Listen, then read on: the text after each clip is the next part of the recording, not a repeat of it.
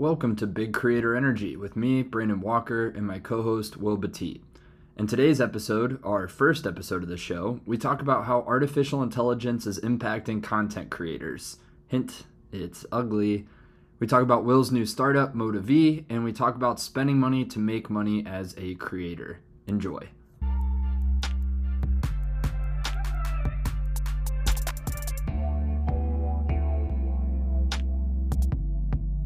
This week we started talking about a couple of topics that we wanted to earmark and save for today. And mm-hmm. you were leading the way on one of those the ai eh, merging with the creator economy. Why don't you kick us off and talk a little bit about yeah where where you want to lean in on the ai side? So it's interesting that the trends in ai that have happened for social media spaces right? So they've gone in certain phases and one of the most recent phase where we were talking about the AI really has learned us is the algorithm finding tool. So first it was algorithms just being able to search the internet for your Boolean keywords well, but then it became more specific to AI actually finding content for you, which is a very like like because it's learned you in some way. And this was a this is a huge movement forward, right? This is something that's actually studying your relationship with desire and trying to show you things based on things you might not even be privy to, right? And many people, especially with TikTok, they're like, how did they how did the algorithm know? That I would love this, right? But now, now it's not just the discovery tool. Now we're watching. There's a proliferation of AI generated content, right? Uh, my my my friend and I actually think you've met him, Daniel Backer. He's a TikToker. Mm-hmm. His album cover he bought from an AI artist, right? A man who has an AI that is his sweatshop, right? His slave that makes. And he, he was like, it was one of the most seamless processes that's ever happened, right? And this is a microcosm of that, right? Maybe just album artwork we're not thinking, but like there are already completely digital influencers that exist in the space. And when you start to think about that AI doesn't have any of the trappings of a real person, you don't have to worry about them getting canceled. You don't have to worry about them getting drunk. You don't have to worry about them talking about your brand negatively later, right? It's all kind of like garnered in this very small cubicle. So from a brand perspective, it's almost always better to work with an AI that can pro- produce hundreds of videos for you so you can pick the exact one in a couple of hours compared to like a creator who has to sit down, write down everything, and produce content. Now, we might be like, hey, well, I, I think people are going to want the human experience. I think people are going to want to connect with a person. But the most compelling things that most young people have watched is anime, right? I mean, Inside Out has shown us that you can be drawn to tears with things that look nothing like you, but you you that emote as being human, even WALL-E. So I don't even think that human aspect. I think that human aspect sometimes gets in the way of empathy, honestly, because there's something weird about pores and knowing that there's a person behind it, and the fact that you know, as a TikToker, and we'll get into this later, but as a content creator, you are you are seen as a product which people intellectually know is a human being, but they treat you as a product. And so I think that it's you know, a lot of people, I and me included, was like, I well, you know, part of the reason I didn't want to stay in a career in the law is that I thought AI, Watson, things like that were going to come in, clean house, and get rid of a lot of jobs, and they undoubtedly have. Um, but and I thought I was safe in content creation, but it feels like that that might have been underestimating the leaps in machine learning. Mm, there's this redheaded dude that his name is Curt Skelton, and he has gotten up to his TikTok is 331,000 followers. A week or two ago, it was at like 200K. And everybody thought he was a real person. He does videos about video editing, you know, how he gets special effects to happen, blah, blah, blah. Turns out it's this woman, this Indian woman, who has been running this account for the last six months or so. His voice is AI generated. His image is AI generated. It's her with a green screen behind her wearing a motion capture suit and then turning her voice down and putting some effects on it. And she was able to trick hundreds of thousands to millions of people that this redheaded dude is a real person and the whole thing is fabricated from AI. It's pretty insane, mm. you know. It, it, reminds me of that Charlie deepfake that that existed a few years ago, but like now now like it, it it's weird like it, it's it just it just you know I guess one of the things that we're going to have to ask ourselves is is the physical primacy of experience eh, what number one doesn't matter right? Does it matter that this is an indian woman right? You know do do we think that i think this is the thing that i feel we need to start making laws about soon is AI needs to be explicitly stated. If you are a deep faking or AI, it needs to be explicit that you you are carrying out these things because over time, I mean, I have I had a joke about how you know in in the future, like you know, everybody's to be getting catfished by just one AI, right? like that's just it's just to be one AI having relationships with everybody through Instagram. And what like you scroll through check tag pictures, it can do that. It can make a hundred accounts at the same time, cross reference itself with all of these different other accounts, make itself look really real, leave you voice notes, FaceTime with you. Like the, the, all of this is is is is either available or on the cusp of being available. And if from this position you can defraud people out of money, you can do all sorts of things. So I do think there's a duplicity with this. And I, here's the thing: is is like I I actually think we need to start having anti AI positions right now in some spaces in art.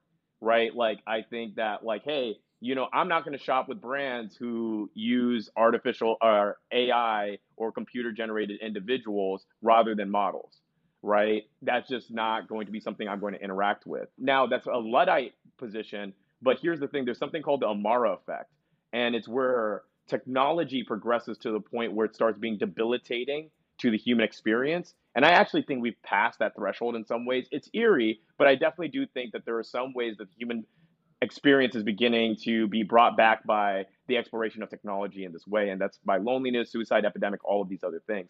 And uh, so I, I'm kind of pro starting the grammar that like, hey, like we don't actually want AI in these spaces. You know, have them solve global warming, content creation. Let let's leave that for the creatives. The one time we're able to make money, and then the nerds come in and already take it. Like, you know what I'm saying? Like, but how do you? I mean, so at the end of the day, the whole creator economy, and it's like you said earlier, as a brand, I would rather work with an AI because it'll spit out 10 variations, thumbnails, like the whole end to end stack can be split tested in the snap of a finger.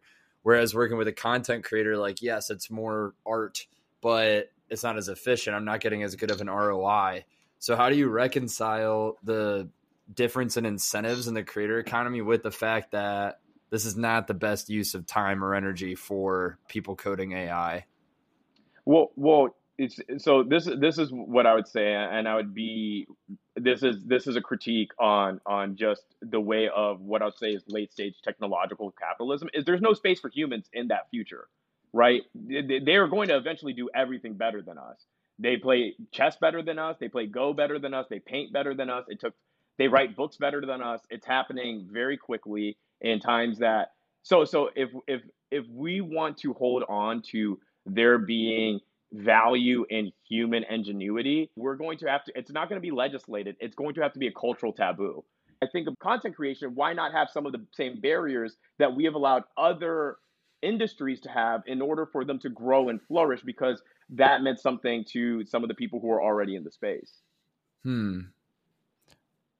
You know what that thread got me thinking about is, you know, in the real world you have you have goods that you tangibly own, right? Like your house has a mm-hmm. deed tied to it. Your physical cash and belongings sit in a vault or in a safe deposit box at a bank. But on the internet, unless it's sitting on a local server, not in the cloud, on your device, you never really have that same like this is clearly Brandon Walker's piece of data, right? That's one of the promises mm-hmm. to your point of blockchain. It's like who fundamentally owns this asset. And so I bet there's going to be like governing positions or validating positions whose job is to determine where assets came from and who they belong to mm-hmm. online in similar ways that like auditors work in the real world or notaries work in the real world. I bet there's going to be some equivalency of that digitally. But now the hedge is not against peer to peer as it is in the real world, but it's peer versus or another ro- bad person using rogue AI or just rogue AI mm-hmm. unto itself. Yeah, number I love how you talk about a, a, rogue AI just in and of itself because the the concept of AI personhood is actually you know Google's been talking about it. To me, this is what I have to ask myself this: if my dog wrote an essay about why he's a why he's a person and deserves rights, I would feel very weird about not considering them a person. Yeah. But for to, to tie it back to the creator economy and things like that is just as brands, I just kind of I'm just gonna be like, I'm just gonna start it now. I do not support companies that hire AI instead of creatives. And I am going to start this because this undercurrent needs to start because we're gonna have we're gonna have this discussion a lot sooner than we think, right? Because like let's say this, my friends have minted out an NFT project. I would Ray Ray work with an NFT AI, right? Pay two grand, know with certainty that I'm going to get what I want, no back and forth, no this or that. 70 available options in a couple hours in terms of digital iteration. But the problem is, is that when we talk about things like efficiency and we compare it to art, efficiency is about how do you get the most without putting with putting in the least effort, right? It's not necessarily just solely being productive. Mm-hmm. So there, we're, what we're going to end up happening, we are already in a period where there's too much art, right? I was just at the Edinburgh Fringe Festival. There were not enough people to watch the art. That has been a problem a long time in stand up. Actors know this. There's not enough people to watch all the art. So what happens that like now where we, we up the ante where someone can outproduce i mean i remember when i was working hard on tiktok i was producing five tiktoks a day at some points three to five tiktoks a day. Dude it just create it just i just can't compete with the scale. And that's just the scary part is like it's literally that you can't compete. It's like john henry against the it is literally going to be like john henry against the steel thing no matter how hard you work. Mr beast being john henry you know. yeah. Eh, yeah and and ai being being the machine. Nice. Well let's uh, let's get off of the ai topic. What else have you had going on this week you just Dude. applied for yc like let's talk nice. about creator entrepreneur how's that been going what are you working on if you want to share so, it Oh, I, I, definitely do. Thank you for bringing up. So uh, right now, I'm applying to to Y Combinator for an app called MotiV, which I'm making with another content creator friend of mine. It is a geolocated marketplace that connects local brands, small artisans, small fashion brands with local consumers. And it's gatekeep based on the city you're in, and it utilizes augmented reality for a gamification app element because we've introduced some parts of it that are similar to Fortnite and things like that. So to kind of just really take the quest like experience and move it outdoors right? Because I, I, I, think that there there is something about MotiV. The reason why Moda means um, fashion in Italian. V stands for village. It's the fashion village. And what we're trying to do is we're trying to create a, a app that's global but is locally motivated and is meant to stimulate local economies and local creativity and cre- connect people with those brands. And the problem that a lot of people are having right now, Gen Z, over 50% of Gen Z wants to have a physical experience shopping soon, but they do not like brick and mortar stores like fast fashion mills like Zara, H&M. And so there's a huge amount of people who want to go somewhere but have nowhere cool to go. Well, in New York, there are tons of people. This jacket actually I bought off a guy in Washington Square Park, bought off the guy who made it. And this happens all over the city. There are tons of people who have their fashion brands outside, but they can only sell to the people who walk by them. That's not the people who would be interested in buying them, especially the tourists. Tourists don't want to go to H&M. They want to buy something from real New Yorkers, something mm-hmm. you can't get anywhere else. So we want to help bridge that gap, right? And and so yeah, so we're really excited. We started working on the idea three weeks ago. We we we have some nomination from some some good friends, and so we'll we'll see we'll see where this ride takes us. But I'm really excited because I think creators create I think creators are going to step into the place of being the new Harvard Stanford for apps and and raising money and things like that. And I think we see with David Dobrik with uh, Dispo 100 raising over a uh, 100 million dollar valuation for an app that's was basically Huji, the Huji app. It wasn't even a great idea. What's then Huji? I don't even know what that is. Uh, the, Huji or Fuji app. It, it's basically to take photos that replicate a Kodak camera. Dispo was one of those. It was kind of trying to capture the old Instagram feeling. I don't necessarily think it was a, a really great idea, but it, it was very exciting to see that much money go to a creator. Then the next one that really got me excited was Prime. Prime having a, I think a three hundred million dollar valuation or two hundred million dollar valuation when it is, you know, a sugar water drink, yeah. right? With you know some electrolytes, I'm sure that they have some something, but the fact of them, a fact that they have such a great large valuation with something that's existed for over the last 20, 30 years shows that like people are very interested in creators taking this because the new commodity. Let's say if there was dig- if data was the digital oil you know, attention is like digital, like uranium or something like that. It's it's it's more valuable. It's it's something that actually changes the fabric of things because data it tells you like about the person some, but their attention is what causes the sale. Mm-hmm. Right. And so if you have people who are good at capturing attention in ways that are Byzantine to a lot of people in Silicon Valley, and one of the one of the things is metrics of growth drive high valuation. I think that like people who know how to grow online and create exciting content all of a sudden become not only people with their finger on the pulse of culture, but people who can also light a fire within culture way faster than traditional outlets and using way less money on marketing, which is a very expensive component of of, of any company, especially one that's pursuing multi-billion dollar valuation. Yeah. Yeah, no, I mean, you have naturally baked in marketing distribution and sales channels and potentially fundraising if you go through crowdfunding, you know, pulling an audience together like that around a common niche is, is the name of the game.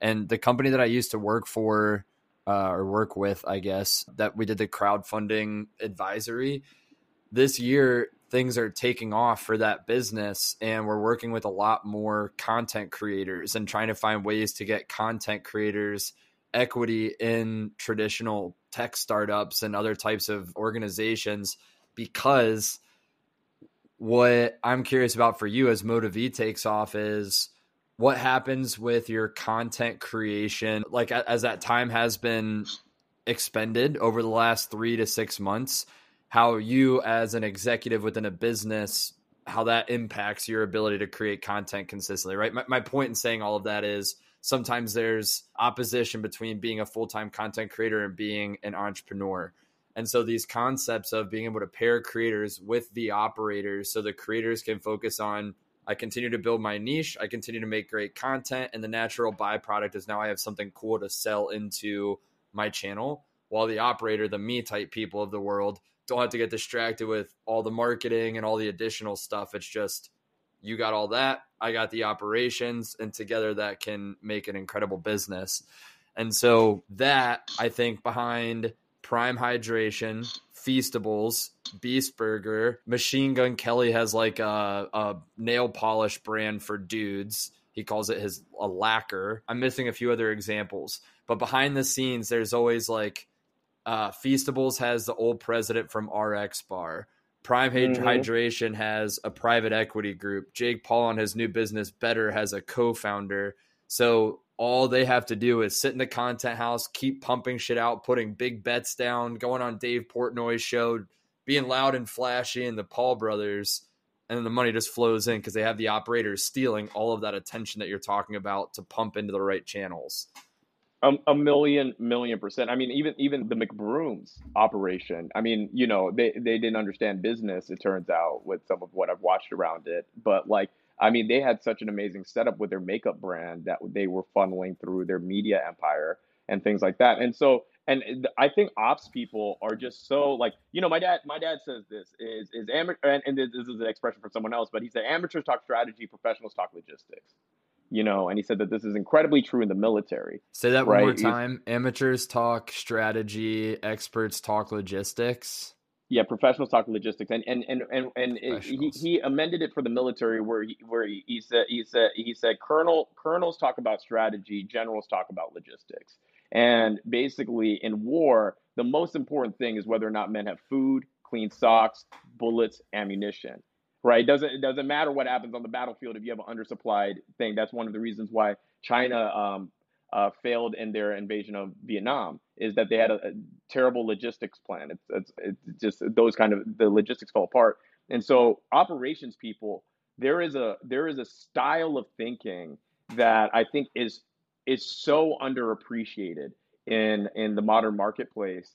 Not not in compensation, but just in terms of people don't think about it. People are aware when op- ops people fail, right? That's when when aisles are empty, when when when, when things aren't getting there on time, and things like that. But the fact that we exist in this kind of magical reality where food comes from all over the planet, assembles itself in one place, and all these other things, this is because people are thinking about those small things. And so I think a lot of times content creators, you know, one one of the things we're looking for, and we're, we're going through process of talking to people who might be potential CTOs, but one of the big things we're interested in is a solid ops person because as a content creator, and you know this, Brandon. I mean, you saw me just try to set up this this thing right here. There there there there are constructive issues and sometimes the skill set that content mm-hmm. creators have their big holes, and I think ops people not only know how to close those holes, they know how to show the creator where their holes are, right? Because I think that that literacy is something that we don't think about, supply chain, things like that. Yeah, and especially you know some of the mission for what we're doing at bde is continuing to build the relationships between the different stakeholders within the creator economy. So we're we're bringing on right now my first employee helper person. Her name is emily and she was a manager for a long time for a lot of different creators. And you know i come to the table with this perspective that the creators are getting screwed. We're here to help unfuck the future of the creator economy. That's that's the the MO. But then I get to hear from people like Emily who have frustrations with the creators on the other side of the house, right? Being a manager or representing the brand of deliverables not being sent on time or not responding to texts or emails or giving bad data on the ACH wire transfer, not signing the mm. contract. So a lot of it is administrative, but the pers- the, the the inverse of this is not only frustration about a lack of responsiveness, but why are you not letting me give you money? Like, what is wrong with you? Are you really that entitled or lazy or whatever else? And I get to have the perspective of, no, I've managed the inboxes for these people and know they're getting dunked on constantly with opportunities, and yours mm. just may mm. not stand out versus the other ones. But the reality is, there are gaps in the creator's strength, strengths and weaknesses, as there are everybody and you know Miss, mr beast is really blazing a trail for he's hiring for 27 roles right now across all of his channels his business his ops data analysis so much shit.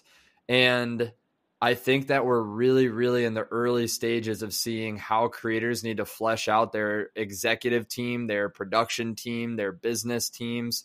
I think what those org structures need to look like to be able to build a scalable business is still completely unknown for this type of an entrepreneur. Number one, a million percent. And actually, you know who agrees with you? Y- you? Kanye. Kanye 2018.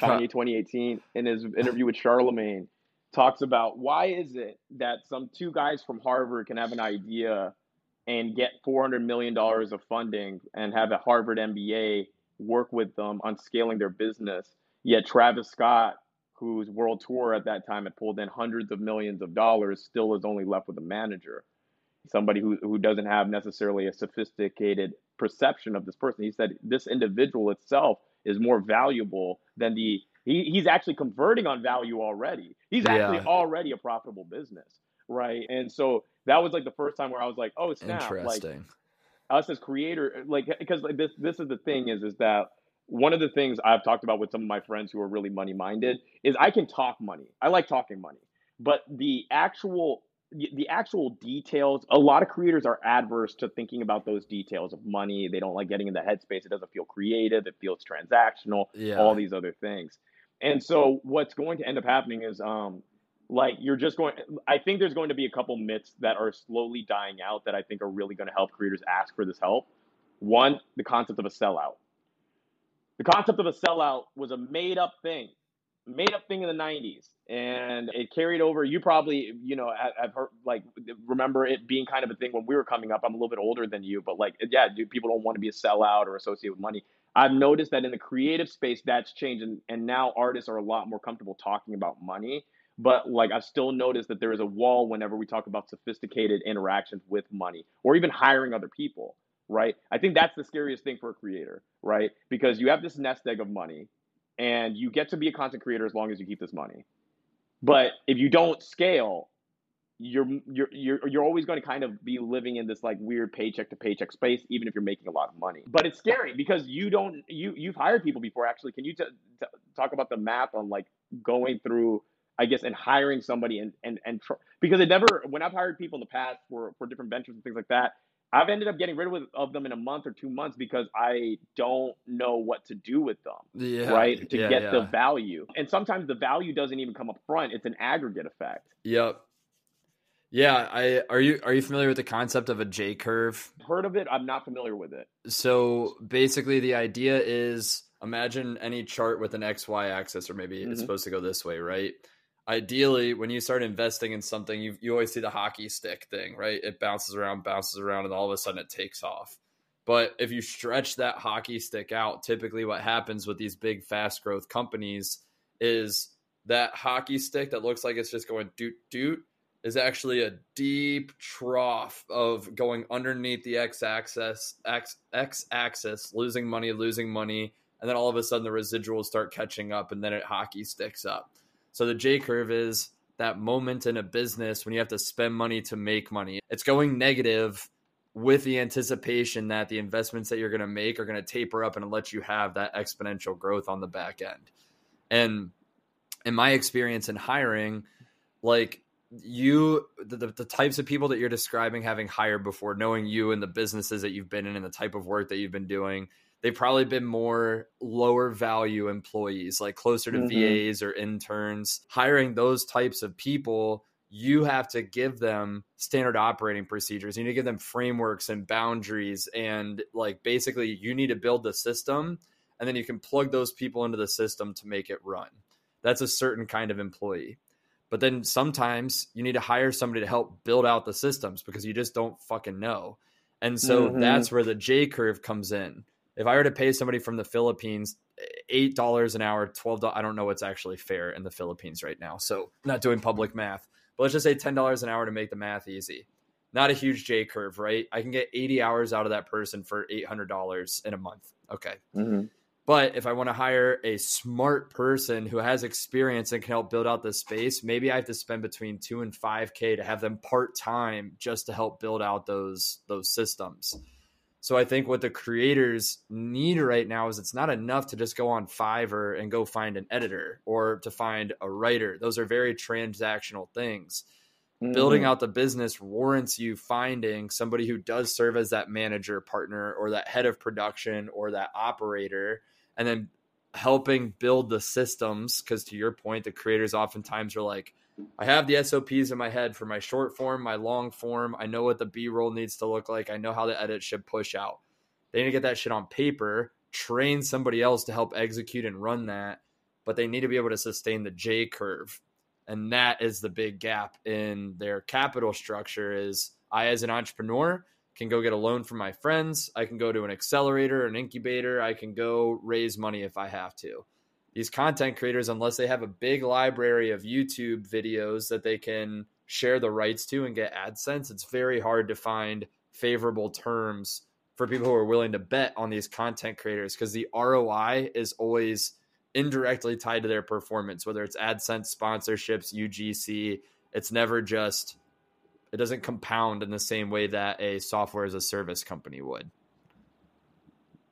and part of that is is that like just like the airline industry we're in control of so few of our so so little of our world. We're a couple algorithm updates away from maybe being in a completely different financial situation. right, right. you know and and you know like uh, just to talk about a, a, pain point of mine for for this happening i built out this learning center in 2021 called the praxis portal. Had over 220 modules. I wanted to make it so that i was selling so many of my books i was like well let me make longer form versions of my content for every video i make and do classes so that like i can democratize education and i'll make it for a cup of coffee a month, you can get access to literally a library of information that's bigger than a college class. And I really went all out for it. What ended up happening though, two weeks before my launch, was my main mechanism of getting people to buy my book was leaving a comment, say, hey, if you're interested, check out my book in my profile. TikTok then shadow banned profile in all variations from it. You would have to you you couldn't you couldn't write profile and comment and be the person who posted the thing. Your video would eventually your your comment would not show up and they they covered within a couple weeks all the variations of profile with a hyphen all the other different spellings and things like this so now the only way for me to i spent months working on this hundreds and thousands of hundreds and thousands of dollars on different things. Altogether probably i made my own cryptocurrency for, for it called the praxis portal. Altogether i think i was out maybe 10 or 11 g's by the end of the thing. And uh, did i get some roi yeah. But it drastically it neutered my ability to to return on that investment right? And so sometimes the sheepishness, my heart goes out to content creators because where where Harvard Business Review has tons of case studies for traditional businesses, we are kind of in a domain that does have some similarity, but does have some significant differences. And the other thing that content creators have to deal with is every time you sell, no one gets mad at McDonald's for marketing McDonald's food that will kill you, right? No one gets mad. They get up every day all over the world sell food that we know will shorten your life if you eat it every day. And that's because they're a corporation and we allow corporations to be individuals that we would never let people be, right? But an individual person, they try to sell you on something. They might have made a hundred free videos. I did a commercial series for Bombas, and I, they, it was very on on brand for me. Uh, talking about the homelessness epidemic, they gave me basically as much elasticity as I wanted. I got to talk about organizations I was actually very excited about, and people were mad you know, here I have made over 400 free videos at that point, more than that, and a couple videos of, of sponsorship and people get upset with that relationship. So that's another thing that creators are always keeping in mind is the exploitation of their brand because it's so much more your fan base is so much more sensitive towards you commoditizing your relationship than a traditional brick and mortar company. It's fucked up. I yeah. like I know that to be true, and and like part of me is like, well, whoever makes noise about that in the comments, you know, fuck them. Like that doesn't even matter. But it's that's a very fine line. There's a very fine line between fuck them and canceled, and it's a it's a spooky spooky balance to strike. It, it, and it feels weird, especially the more goodwill you've built with your audience so typically the more goodwill you've built with your audience and the slower you've been to commoditize the more they will feel betrayed by yeah, you trying yeah, to exactly. experience. You want them to know you're a whore early. yeah, exactly. I'm out here for the money. yeah, you want to get you that know, on the table as soon uh, as possible. Know, and, and it's so weird. We've talked about this before in the demo. It's like it's so bizarre that you can have a video that has a million likes, a million likes. You can count. You will never see a million people in your life you will see probably about 70,000 to 80,000 faces in your life. And you have contributed value to a million people registered by like. They had to take effort to do that, probably even more people than that. And you will make $80. And the most valuable event of your life, you will make $80. And we're talking in terms of watch time, these videos have 30 some 30,000 hours of watch time or mm-hmm. some of some of my videos have years of watch time. Right? And and so like and and so it's just this weird thing of like yeah you got the exposure. It doesn't necessarily correlate to the money. Because what we're going to give you the opportunity to share your business but then what platforms do is there will well i don't want anybody the aggregate so you have to look at it from tiktok's perspective right? Tiktok notices a lot of people going to amazon or target to buy my book. And they are and this is happening with millions of other users who are pumping people off platform they're like now losing billions of hours of watch time, right? Just because we're trying to make money. Mm-hmm. When they could just easily make it so that your comment doesn't show up. They don't even have to tell you. And so your your your relationship with a lot of these places are especially TikTok. TikTok's kind of mask off about it.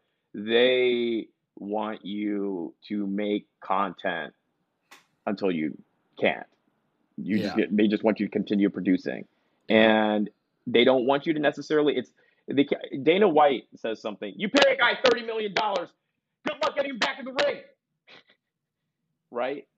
If content creators actually got the value of what they contribute, there wouldn't be that many people producing content regularly, right? Because at the highest levels, because at the highest level, I, I, just want to say this: in no other business, because this is what I used to tell people back when I, I started this whole thing where I thought Quora should have added a tip feature, partially because I would have it would have changed my life and more notably, it would have changed a lot of their Indian user base life. That's the other thing about tipping. Tipping features should be better integrated into these apps, and you should get in the culture of tipping because you shouldn't assume that these people are okay. Yeah, they're very right? much an afterthought right now. Right, and and but one of the things I said is this: in no other business would eh, you don't go into a Burger King and they give you a burger and then hope you come back in six months and buy a T-shirt. That's the creator economy, though oh yeah, like let, let me give you everything for free. And like, you know, I get it. I get like, you know, Gary Vee and all these things. And Gary Vee's definitely been a constructive person in my life through through through the screen. You know, do do things for free. You know, everything like that. But what what ended up happening with millennials? Millennials were the generation who did everything for free, and worked really hard and then still didn't get the opportunity because they thought that the opportunity would be bestowed and some people did get that but a lot of people need to be we, we need to realize that like look like there that moment of making it i think i've seen it happen for Charli D'Amelio Addison Rae, Khaby, Zach King, and and and and and maybe Axel Webber, where somebody picked them and was like, "You're rich and famous now." Yeah, just, and that used to happen in the music industry too, right? Like yeah. Justin Bieber. just, uh, yeah, Justin Bieber on YouTube, first YouTube star. So, so I, I, they're, they're just keeping on the same same topic is that for anybody watching this, if, when your creator changes and, and produces different style of content, understand that this creator has sacrificed more than you know likely for this and it's been a very difficult decision and if it's not as good as their previous content give them some time. The reason i say this is there's an article that we were going to discuss about basically emma chamberlain going through her, her shift and how sometimes some of her fan base was kind of resistant to that. And my theory behind it is and i said this earlier is that we we tend to look at our favorite creators. We intellectually know that they're people but we tend to treat them like products. And we tend to treat it like if you if you change what you're doing, you change the video or style of video you make, you're changing the recipe to Colonel's fried chicken. Why would you do that? I liked it the way it was, right? But the thing is, is you have to understand that we're on a journey, and we did this to not be beholden to anybody, even you, and that it's scary and it's nerve wracking making content that's not your normal content. But I want you, if you're watching this, if your favorite content creator makes something and you're just like, ah, I don't know about this new turn, give them time. Mm-hmm. Give them time because we don't know how long we're going to get to do this. And it's a rare gift to be able to do this, but it comes, it's heavy. And it's heavy, especially if I have to stay the same, you know. And iterating is always scary, but it's part of being an artist. And I think a lot of content creators who are artists feel trapped by their audience. And so if you just hear this, I just want to, we're not products, we're people, and we're on a journey. I think that's good. And and the extension of that is or you can bail out like decide you don't want to stick with me but yep. you, you don't need to dog the person who's doing it like just quietly go on your way and unsubscribe or unfollow and go follow yep. the new thing that you're interested in don't make me feel like shit because i'm trying to evolve and make changes to what i'm doing right so exactly yeah cool well we got one of the books Dude, yeah. Nice. Tech problems when we solve them. and and now I'll work out this mic solution